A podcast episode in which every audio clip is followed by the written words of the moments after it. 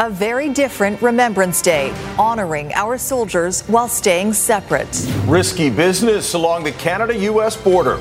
All these people, it's not our fault that we met people in the States. Complaints of too much hanky panky in the park.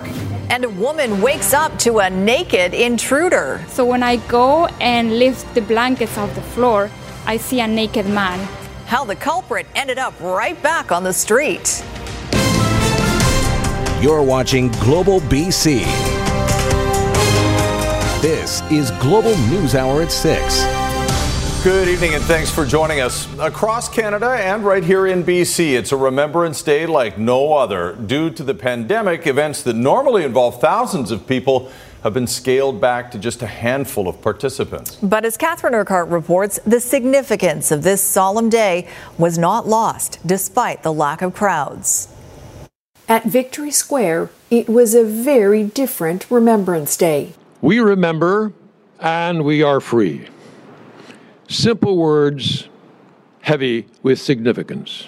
Closed to the public, only a minimal number of dignitaries and veterans were permitted to mark the 75th anniversary of the end of the Second World War. All participants were socially distanced as they listened to the last post.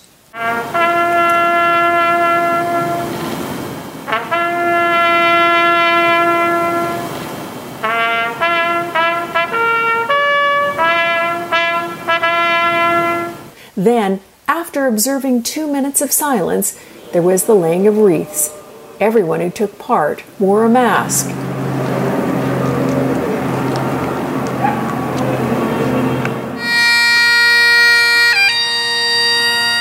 At the cenotaph in Kelowna, approximately 150 people gathered. For veterans, past and present, the experience was clearly very moving the first one not in uniform uh, is, is, a little special for me, and I did not know what to expect coming here. And to see all the crowd gathered and to see the amount of people here, uh, it, you know, it, it's very heartwarming. This is just showing that we're not letting traditions kind of fall to the wayside, or we're not allowing you know external circumstances get in the way of, of what's true and what's right. In the nation's capital, Thousands of people typically fill the streets to commemorate the sacrifices of Canada's veterans. But again, due to the pandemic, a much smaller group gathered under tight restrictions.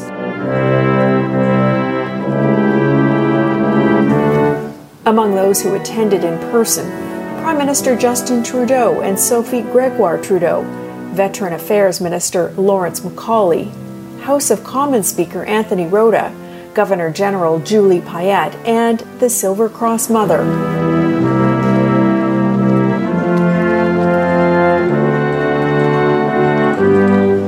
Mayor Doug McCallum. Back in Metro Vancouver, the annual ceremony at the Cenotaph in Cloverdale took place virtually. And that was how many of us honored our veterans from a distance Yes, we remembered in different ways this year, but with overwhelming gratitude for all their sacrifices. Catherine Urquhart, Global News. On Vancouver Island, the Royal Canadian Navy commemorating Remembrance Day with a sail past. A number of Navy ships were in formation, and a Cyclone helicopter from 443 Squadron also participated for portions of the sail past. The event began in Sidney, continuing in formation along the coast before finishing at Esquimalt Lagoon this afternoon. While people were encouraged to watch online, onlookers watching in person respected physical distance and could be seen wearing masks as well. It's good to see people well spaced and uh, but uh, acknowledging uh, the significance of uh, of the day. I was really grateful that they did the sail by this year and that we were able to um, acknowledge them still in a COVID friendly way. The Canadian soldier who survived a horrendous attack 14 years ago is making remarkable progress, thanks in part to research being done at Simon Fraser University. Captain Trevor Green has been in intensive therapy since that attack in 2006. But as Kylie Stanton reports, his latest treatment has him exceeding all expectations in his recovery. There we go. Trevor Green knows a thing or two about life's ups and downs. He's been through it all and then some. But these days, he's only focused on moving in one direction. Keep going. Captain Trevor Green wanted to serve. And in 2006, he went to Afghanistan as a peace officer. He was trying to build trust with village elders. During a meeting, he took off his helmet as a sign of respect. Moments later, Green was attacked. A young man came up behind me, pulled an axe out from under his robe, and swung it into my head. With his brain split almost in two, no one thought Green would survive. But still breathing, he was airlifted to Germany. Was able to be operated on there, and that gave him a chance of survival. He was flown home to BC and spent more than a year at Vancouver General Hospital. The more time passed, the more the odds were stacked against him. Conventional medical wisdom has it that brain injury survivors have six months to make gains, and that's it. So they give up.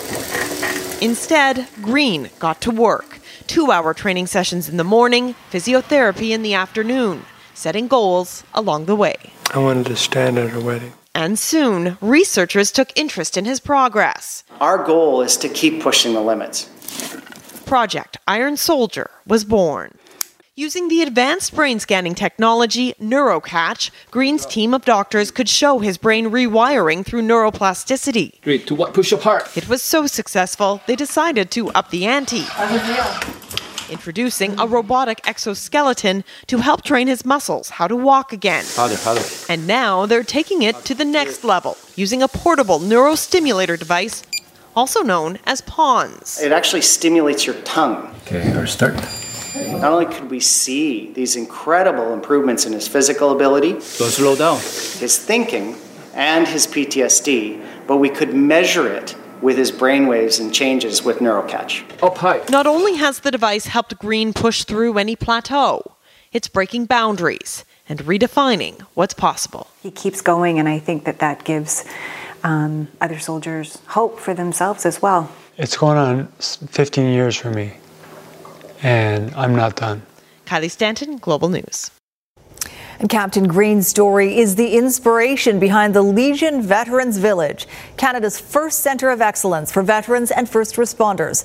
The center, currently under construction in Surrey's Whalley neighborhood, will focus on post traumatic stress and mental health research led by Dr. Ryan D'Arcy and Dr. Vanu Reddy, a PTSD specialist. 91 affordable rental housing units will also be available for veterans, first responders, and Legion members.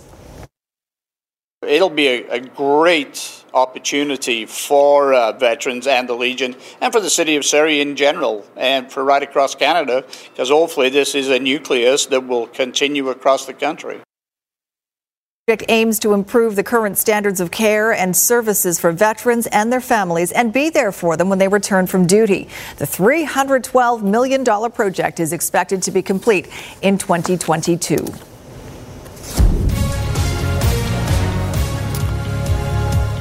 Provincial health uh, officials are observing Remembrance Day today, so there is no update on the COVID 19 numbers for BC. However, we will get a two day update tomorrow. In the meantime, Keith Baldry joins us with an interesting look at some new graphics showing us how the virus spreads, Keith, and these were made from data in real cases. Yeah, and produced by the Fraser Health Authority, which of course is covered by that public health order banning gatherings. And a couple of examples of actual cases that resulted from people gathering in certain situations. Take a look at one example. First of all, a fitness studio. One person went in, led to 67 people uh, testing positive. 180 people had to go into self isolation as a result because it, it, crossed into two, uh, two separate studios. Six school exposures, 37 more uh, positives as a result of that. And then it got into a correctional facility and infected four people there. And that led to 80 more people having to self isolate. And ultimately, three people went to hospital. That's just one person entering a gym with COVID, and that's what can happen. Take a look at another place, a work site, industrial work site, also in Fraser Health. Uh, one person showed up sick, 48 people tested positive as a result. It went into 46 different households. One person ended up in hospital. 111 people had to self isolate. And then it got into four separate, more uh, different businesses a car dealership, a medical clinic, uh, a lumber mill, and a food processing plant. Dr. Victoria Lee, the CEO of Fraser Health, says numbers like this can literally overwhelm contact tracers, which is difficult enough to begin with. It's not just one layer of contacts. It's then primary contacts thereafter. There's additional contacts that we have to find and then trace as well. So sometimes it, it can take days, sometimes hours, sometimes uh, quite a significant amount of work. And I know that sometimes people are frustrated that they don't hear from us right away. And I think it's also um, an opportunity for us to inform folks. It is quite complicated to figure out all of the layers, and it does take days sometimes to get the full picture so I invite people to go to the website and check out those graphs. Quite interesting. One further update on a side issue but COVID related. The BC Labour Relation Board today ruled on an application by the BC Teachers Federation, which was looking for more control over how the schools operate. And this basically ruling we're going to stick with the status quo of the steering committee, but allowing their mediators to be available to provide some guidance if there are certain labour issues that can't be resolved in current uh, structures. So not quite what the BCTF is looking for. Schools will remain open largely in the current structure with a new court coordinator, but that steering committee is still in place. Uh, hopefully, smoothing out whatever wrinkles uh, yeah. show up. Okay, thanks very much. Keith Baldry in Victoria. Well, some residents of South Surrey are speaking out tonight, raising their frustrations over the growing number of tents set up in Peace Arch Park. They say more and more Canadians are using that international park loophole to reconnect with loved ones without being required to quarantine. Nadia Stewart reports. This is not the first time we've taken a look at Peace Arch Park, a spot that's become a gathering place for cross border couples and relatives. Okay. Honestly, worst yet. On the weekends, it is still a busy place, raising concerns for those who call this side of the border home. It flies in the face of everything, of so much of what we're being told to do.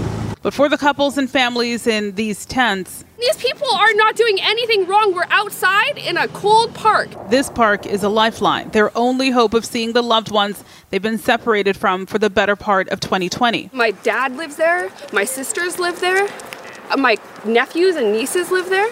My mom, who passed away, she's buried in America, and I can't even go down there. And you guys are gonna put this on the news and try to shut this place down. The only way that a little kid can visit with his father who's working in the U.S. is to come here. It's the only time he gets to hug, a hug his father. But you know, that's not right. Dr. Bonnie Henry was asked about Peace Arch Park this week. She says no cases have been linked to this location. The border itself is a federal uh, jurisdiction, and I know that they have enhanced patrols in that area. I'm not aware of any cases related to um, people meeting outdoors at the park. In an email, an RCMP spokesperson says from a public health perspective, it is concerning that individuals would continue to use the park as a means of circumventing the Public Health Quarantine Act requirements, especially during this most recent spike in coronavirus cases affecting the Vancouver coastal and Fraser Health regions. RCMP is increasing its enforcement in the area, but the Treaty of Ghent, an age old agreement between the countries, means neither side can build a wall or fence to keep the other out. Those who spoke with us say they have been self isolating and keeping their bubbles small. They hope restrictions will ease soon so they don't have to rely on a tent in a park for family reunions. Nadia Stewart, Global News. A deadline is approaching in some BC school districts for parents to either continue homeschooling or send their children back to class. Once that deadline passes, students would be at risk of losing their spot at the school, something a Kelowna father says might push parents to send kids back when they're not ready. Global's Klaudia Van Emmerik explains. Oh, my hands are freezing. Eight year old Bryce Stanley is taking a break from his studies. The Kelowna boy has been homeschooled, his parents' choice, since the start of the pandemic. We don't believe that the schools, through no fault of their own, are able to protect the children or their teachers. Stanley says his son, who has asthma, is a lot safer at home than at school. They're trying to social distance. When you drive by the schools at 3 o'clock, you know it's not working. And they can't make it work. It's the kids are excited to be around their friends. Stanley says he was upset after receiving a letter from the school district warning him about a deadline to return to class. We got really upset when they started telling us that in order to keep his spot in the French immersion school, he had to attend by November 15th which is unfair. While the family raised the issue with the school district and managed to secure Bryce's spot with a doctor's note, they fear for others who have chosen to homeschool too. We think there's a lot of people out there in the same struggle, and some are going to be intimidated into sending their kids back, even though they know it's not the right thing to do. In the central Okanagan, only 4% of students have been learning from home since the beginning of the school year. Of course, that number varies from district to district across BC. But according to the local district, there are accommodations being made for certain students who have not returned to class. We are actually holding spots for uh, students who have immune compromised systems. The Stanleys believe the province should mandate spots being held for all students, regardless of their medical background. I'm hoping I'll go back soon when COVID ends. Klaudia Van Emmer, Global News, Kelowna. Well, she heard the home alarm and went to investigate, and what she found terrified her. A naked intruder with a long criminal record ended up in a scuffle with police. Why he's already back on the street. Next. It's a soaring tribute to our veterans from a group of pilots with firsthand combat experience. The Fraser Blues flyover coming up later. And how Ticketmaster says it could make your next concert experience safe, even if the COVID pandemic is still here. That's coming up on the News Hour tonight. Right now, though, a Vancouver woman says she is still shaken after she woke up to find a naked man had triggered the alarm at her Yaletown condo with her family inside. Weeks later, she can't forget it. But to make matters worse, the man found guilty is now out of jail after a one day sentence with credit for time served. Rumina Daya explains. I think he came through this door. So Krista, fast asleep, when she hears the alarm beeping. She makes her way downstairs to investigate. I see all the blankets uh, on the floor. So when I go and lift the blankets off the floor, I see a naked man sleeping like next to my couch. Krista remains calm, her gut instinct to protect her six year old daughter. I just cover him back up and I went upstairs, uh, trying not to make any noise because I just didn't want to wake him up. Krista rounds up her child and mother. Once the family is safely in the bedroom, she locks the door and calls 911. I just can't believe I reacted so calm. Minutes later, an army of officers arrives at the Yaletown condo. The naked intruder's motive unknown. He was high on methamphetamine, say Vancouver police. Our officers then attempted to take the man into custody, and he began fighting with police, kicking them, punching them, uh, basically resisting arrest, despite our multiple uh, commands to him that we were police.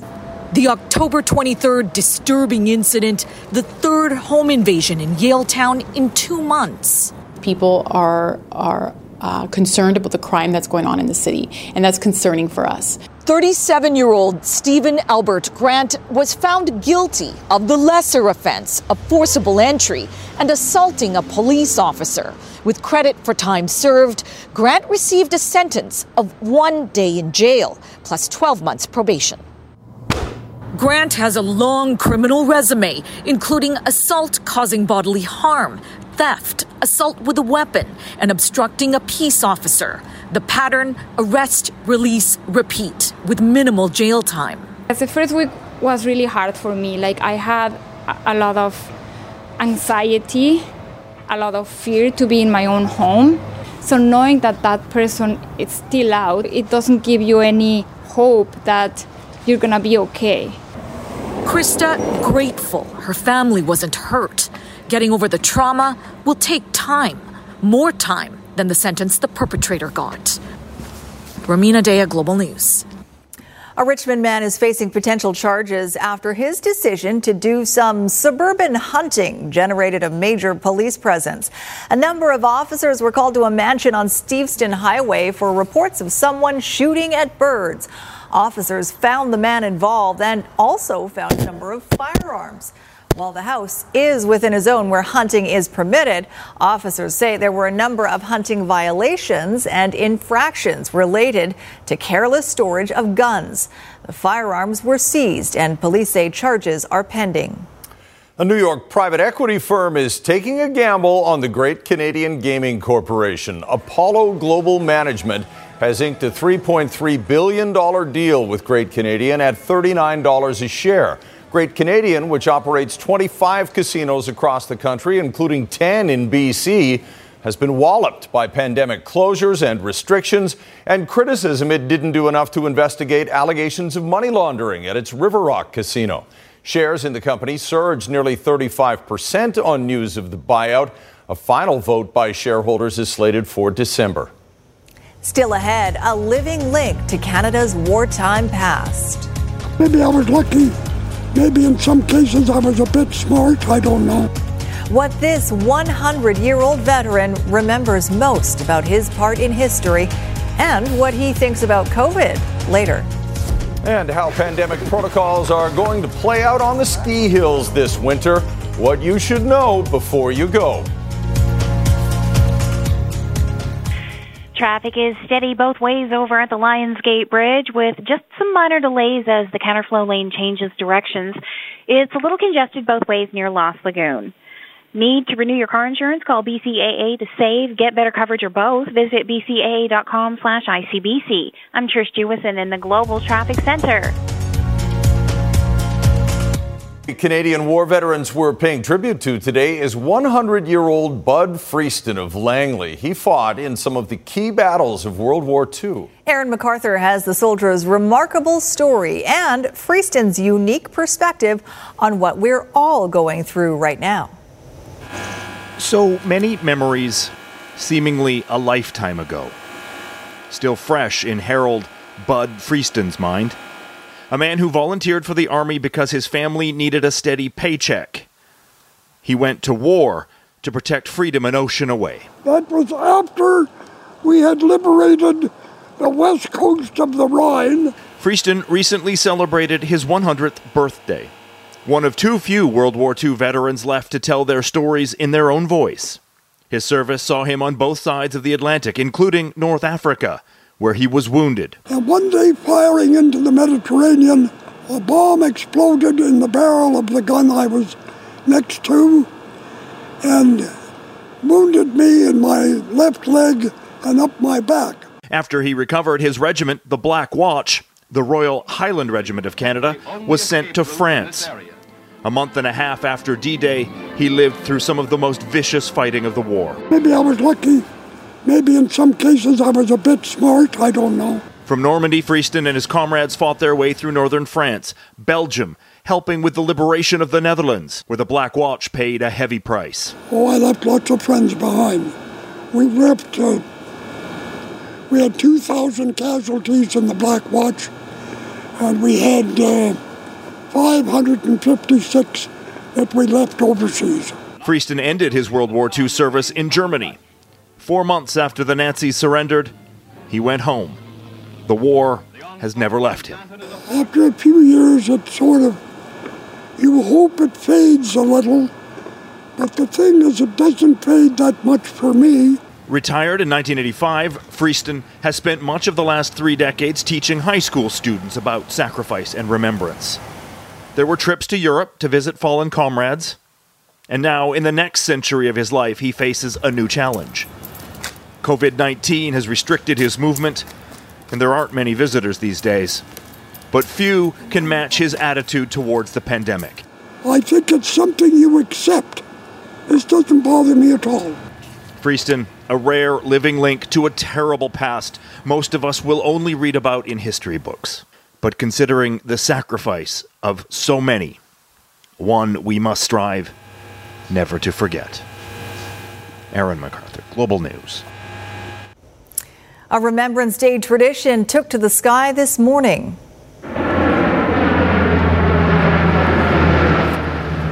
The Lockheed CP 140 Aurora aircraft conducting a flyby from its base in Comox to fly over St. Vincent's Brock Fahrni, a long term care home for veterans in Vancouver, many of whom served in the Air Force.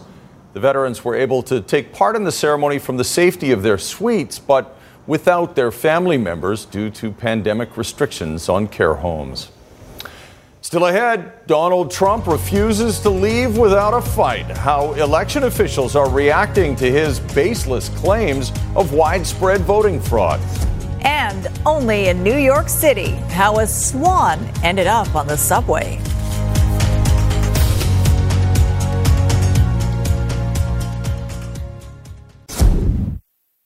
Steady traffic in both directions tonight on Highway 99 and the Massey Tunnel. Usually you'll see some lane closures during the overnight hours for some ongoing maintenance.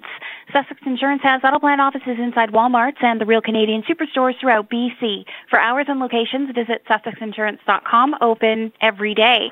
I'm Trish Jewison in the Global Traffic Center. Well, more than a week after the U.S. election, President Trump refuses to concede, and his attempts to overturn the results so far are failing. But his base is embracing the false claims that are being made, and as Global's Reggie Cecchini explains, that could be putting the country's national security at risk. Refusing to accept defeat, President Trump has instead created a concession crisis. The fake ballots, right? The phony ballots. Peddling conspiracies that a rigged election cost him the race. That creates a tremendous destabilizing uh, effect on the democracy. In Georgia, where Joe Biden leads by more than 14,000 votes, officials say they will pore over the results to satisfy all parties. This will help build confidence. It will be an audit a recount, and a recanvass all at once. State after state, no evidence of widespread fraud has been uncovered. Yet the Trump campaign is full steam ahead with efforts to overturn the results. There are not specific allegations that go anywhere beyond the type of thing one would expect in an ordinary election. As the president laid a wreath to observe Veterans Day, out of state voters in Nevada were targeted by the Trump campaign. Many were actually military members. In Michigan, hundreds of affidavits claim barriers and irregularities similar to recently dismissed cases, and there are claims that dead people voted en masse. But the Department of Homeland Security says measures are in place to protect against voting illegally on behalf of deceased individuals. There is nothing in those states that indicates anything close to the possibility of changing the outcome in the presidential race. Delaying a transfer of power between presidents also puts national security at risk. 16 years ago, the 9 11 Commission urged transitions be expedited, citing a delay in 2000 may have prevented vital information about the terrorist attack from being passed along. President Trump retains a stronghold on his base, and his claims of fraud have resonated, with a new poll showing 8 in 10 supporters believe Joe Biden's win to be illegitimate. And even as legal challenges struggle, that same group believes the courts will overturn the results. Reggie Cecchini, Global News, Washington. In health matters, tonight more Canadian cities are putting in new COVID restrictions with cases climbing across the country. Toronto is shutting down indoor dining, fitness classes, theaters, and other businesses until at least December 12th. Manitoba is shutting down all non essential businesses tomorrow, including restaurants and personal services. And experts are warning that Alberta's hospitals could be overrun, prompting calls for a lockdown there. Prime Minister Justin Trudeau is calling on more provinces to implement further restrictions. Well, like everything else in our lives, going to a live performance will be a lot different when they're finally allowed, even if there is a COVID 19 vaccine. Billboard is reporting that Ticketmaster is going to make having a COVID vaccine or proving a negative test result within a certain. The process will apparently involve smartphones and third party health information companies. Needless to say, a lot of details are still being worked out, not the least of which is privacy concerns over what those companies or Ticketmaster would do with customers' medical information. Still strange to see crowds like that when you see them mm-hmm. on video. It's going to be a while, I'm sure. Still to come, a pilot's personal tribute to a fallen hero. I think of Ray Rolston every time that I do Remembrance Day. The mission to help us all remember by this team of flying aces. But first, how a day at the ski hill could go downhill if you don't know the pandemic protocol.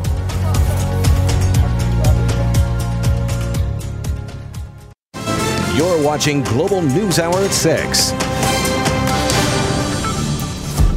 A swan on a subway. Yes, you heard that right. We'll tell you where it was going right after Christie's forecast, because even swans got to get places. Sometimes. That's right. New York City. That's not the strangest thing you'll see on a no, subway in New York City either. All right, first, uh, right before we get to Christie, fresh snow has uh, outdoor enthusiasts eager to hit the slopes. Uh, but this season is going to be different. There is a lot of pent up demand in the pandemic, and Jordan Armstrong shows us how BC's mountain resorts plan to safely manage the crowds. Just how strong is the urge to go skiing this year? So strong that on a day the mountains weren't even open for the season, the Cypress parking lot was still jammed with vehicles and people sampling the snow, hoping they'll be allowed to ski on it soon. The kids are really excited about that. They were asking if we were going to be coming out to ski today. So, and I told them not today. Today we're just going to go play in the snow. if we could just hit the slopes a few times, That'd be good. Like nice and stealthy with the black ones. The gear rush at North Shore Ski and Board started around Labor Day. How's that? Normally, we're getting all sort of ramped up for November 1st, and this year, dating back to September 1st, people were pounding our door down to get in and get their ski gear organized. Check out the BC Parks website at some point. That'll let you know where you're supposed to go and where you're not supposed to go. Organization and planning will be key. The ticket windows at many mountains, including Whistler and Cypress, will be closed. Tickets will have to be bought and booked online. We're planning on monitoring capacity. We're not trying to do any um, reservations for, for pass holders and stuff, but we will, um, you know, manage how many lift tickets we sell per day. The lifts could see longer waits, with physical distancing limiting the number of people per chair who aren't in the same bubble. The lodge will be open, but be prepared to use your vehicle as an alternate dining, warming, and storage area. But the ski product should be the same. You know, you don't want to be within two meters of someone when you're skiing. You definitely want to be spread out. You're going really fast as a skier. You're not going to get COVID. Yeah, I'm keen to get back out there. Good thing he's getting ready now. There's a chance opening day could arrive by the weekend. It depends a lot on snowmaking. It depends a lot on how cold it's going to be and what the humidity is going to be, but uh, there, there is some potential there for sure. Jordan Armstrong, Global News. It's a whole different world up there, isn't it? It is right now. Still green in my neighborhood. yeah. All right. Well, let's find out uh, from Kristi Gordon. You know, fingers crossed, all those skiers and boarders hoping those mountains can open up soon, Kristi. Well, we're still having a La Nina year. That's what it looks like for the winter, which is always good news for skiers and snowboarders. But it's also pretty white lower down in the interior, guys. Here's a look at what some people were doing in the interior after all the snowfall yesterday. This is a shot from Vernon. This is Sophia, and she made a snow farmer and chicken, of course, as you do with snow. Sophia, great job. She's 11 years old. But that beautiful scenery with the snow all around the region. You can see them on the mountains here in the background, and of course, in someone's patio, which is too bad or maybe pretty nice, depending on how you look at it. Now, tomorrow morning, we are going to see a change from the dry weather today. We're in for wet weather. So pull out the rain jackets. It's going to be breezy by the water as well. Now, that moisture is going to shift into the interior. We're expecting snow up towards Whistler, definitely north of uh, Brandywine, potentially even north of Squamish, east of Hope. And that is going to be the case right through the latter part of the day for the interior regions. Not a ton of snow. Whistler and Hope will likely get hit hardest. Hope over higher higher elevations, but two to five centimeters certainly is possible as that wave pushes further inland. So there's your Thursday, everyone. Far north sunshine, but from the north coast, you'll see periods of rain through the south, shifting into these areas later in the day. South coast, we will see the rain develop tomorrow morning. If you're up really early, you may not see it, but it will push in through the morning hours. Gusty conditions by the water, but I really want to point out Friday for you. Friday's the day that you want to tune in. Actually, tomorrow's the day you want to tune in about your Friday forecast because I am expecting wind warnings on Friday as this next system pushes in. But the good news is it looks like it pushes out in time for the weekend. So far, we've got a fair amount of sunshine in store for us both Saturday and Sunday as temperatures warm up also. And I'll leave you with this stunning shot of some beautiful poppies. Thank you to Nancy Fair for sharing that with us for today. Perfect picture for today. For sure. Thanks, Nancy. And thanks, Kristi, too. All right, back to those New Yorkers. They are used to some strange sights on the subways, so no one really batted an eye at this passenger. Even if Bay, the swan, did take up more than one seat, the woman who found the swan is familiar with birds and knew Bay was sick. After hitching a ride with some good Samaritans, she then got on the subway with her 17 pound passenger, eventually making it to a clinic where Bay is now being treated for lead poisoning and an infection, but is otherwise doing well. Very cool. Very cool. See, that's a caring New Yorker. Did that's she proof. pay her fare though? Oh, good question. What is the fare? Be a for- fare payer. Uh, all right, who will be uh, the master at the Masters, and will the Masters be played? I heard they had some weather issues today. They did have some weather issues. Um, actually, uh, Jay Janower was talking to Adam Hadwin today, and Adam said it's playing long because it's wet. Anyway, the Masters will start tomorrow with its usual big TV audience, but no audience at the course itself. we all miss the, the, the energy of other crowds. And yes, this year is going to be you know very different. So the Tiger Roars will only be in people's living rooms, as Augusta National is for players only this year. Also, tonight, the Fraser Blues flyover and a very special Remembrance Day mission.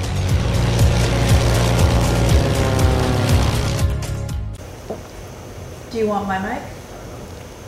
I'd like. I'm ready to run over there. What is? What are we gonna do here? Well, I got was it. given to him. Do you want me to give it to him? Okay. We'll see. See if my work. Let's hope it works. You throw? Sure. Okay, I'm on standby to run over there and give you my mic if yours doesn't work, Squire. So talk. How come I always get the cheap oh. mic? Mine's not working either. Oh, okay. We can just do this with hand side. Okay, Chris. Oh man, here we go again. It's musical mics. It's musical mics. There you go, buddy. Thanks, pal. Did you did you uh, did you did you uh, sanitize this? Thanks, man. I I trust you. All right. Okay, we're down to one microphone, but we can do it. Uh, people are wondering when the NHL will start up again. Tomorrow, the NHL and its owners will have a conference call, and even though nothing is settled, the league says it's still aiming for January 1st. But for that to happen, things need to be uh, put together rather quickly so there can be proper training camps in December. They will have to cut down the length of the season, perhaps to 48 games like they have done in lockout years, and keep all the Canadian teams north of the border for the regular season so they can travel freely. I'm guessing the playoffs would likely be in a bubble format again unless the pandemic miraculously comes to an end. Well, the Masters will start tomorrow morning. Abbotsford's Adam Hadwin will tee off at 4:20 in the morning our time, and his old pal, also from Abbotsford, Nick Taylor, will start at 8:05 our time. Probably the most interesting threesome will be the one with Jon Rahm and Bryson DeChambeau in it, along with Louis Oosthuizen, who uh, finished second at the Masters in 2012. They'll start 4:30 in the morning our time, 4:33 to be precise. Tiger Woods tees off at 4:55. Uh, the fact it's in November and not April is strange for the Masters, and it'll be wet because it's been raining there this week. But for the players, the bigger change, rather than just time of the year, is playing in front of no fans, or as I like to say at the Masters, no patrons. The Loblolly Pines ever whisper any of their secrets? This is the year golfers will be able to hear them. For the first time, they'll echo through each narrow corridor, usually reserved for patrons sounding an alarm. it's electric and, and you can feel the difference in each roar. You know if it's a tiger roar or if it's a somebody else roar, you know what's going on. So Without an electronic leaderboard or even cell phones, it's the ultimate word of mouth. In 2019, it became the soundtrack to perhaps the greatest comeback in sports history.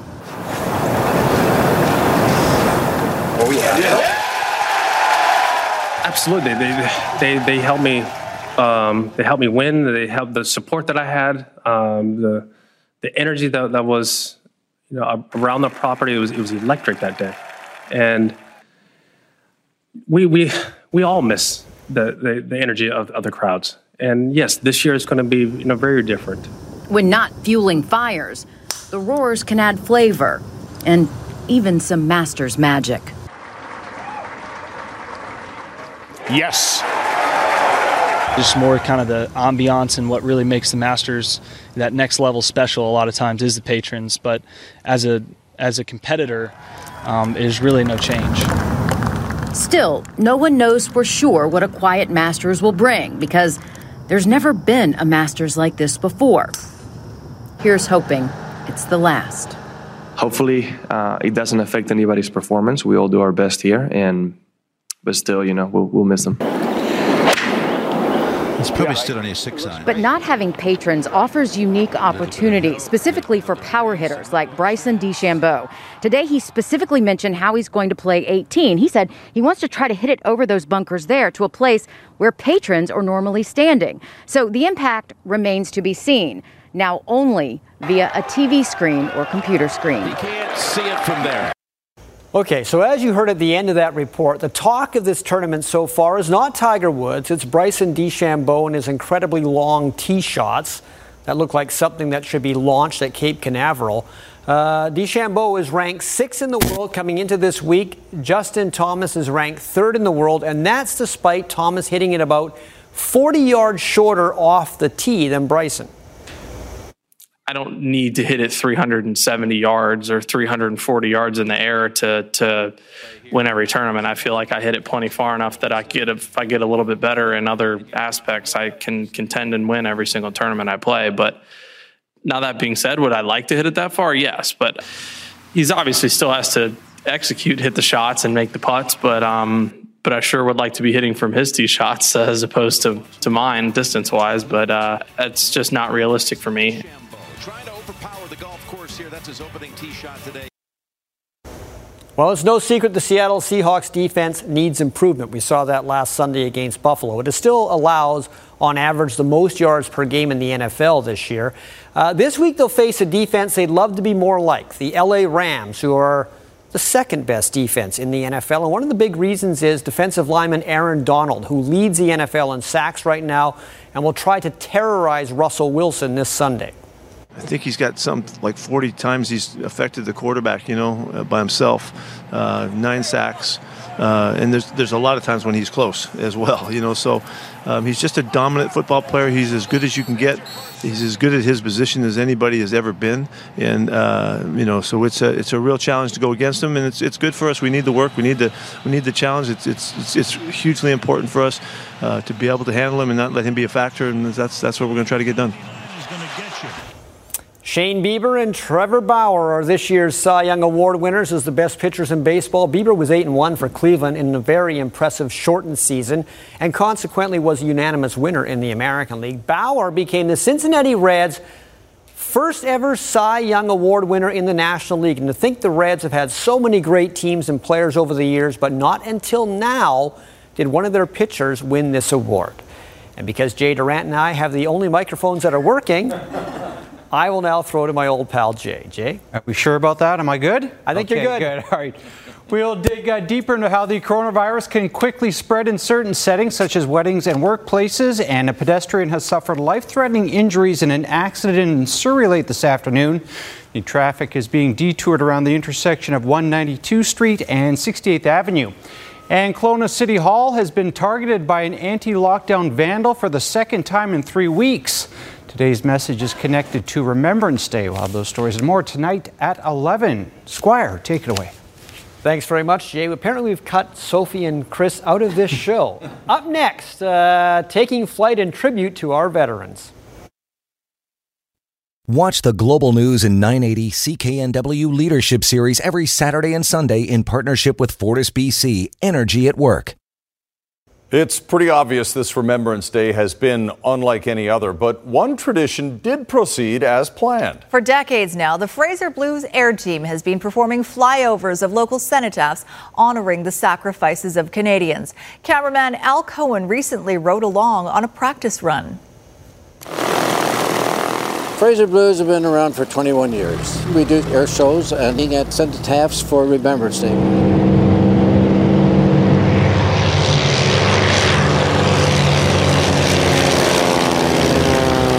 Well, we have four aircraft. We have smoke, so that adds a special look to the team. It's a military aircraft, so it has uh, that special aura about it and sound. We fly very close formation, and we do what we call a split 360 over each cenotaph with smoke, come around and do it again. This year we're doing five. Unfortunately, uh, COVID has restricted us a little bit because a lot of the legions are closed. And uh, we do this uh, to acknowledge the sacrifice that they've made and the, and the number of people that have served in the, in the service. It's a very special day, special moment. When I fly at Remembrance Day, I'm thinking of a friend of mine who flew and was killed with me. I think of Ray Rolston every time that I do Remembrance Day. That's the sacrifice that means most to me. I think we realize as Canadians the great debt that we owe to those who have sacrificed, in fact, given their lives during conflicts in which uh, have given us the liberty and the freedoms that we have in this country. It's a wonderful thing to, for us to do. We really feel that we're a part of it when we fly like this and, and uh, make this, this event more significant for those that have sacrificed. Great, uh, great flying by those guys. Great shooting by Al Cohen, too. And uh, thank you for joining us on Remembrance Day. And as we say goodnight, we leave you with more sights and sounds.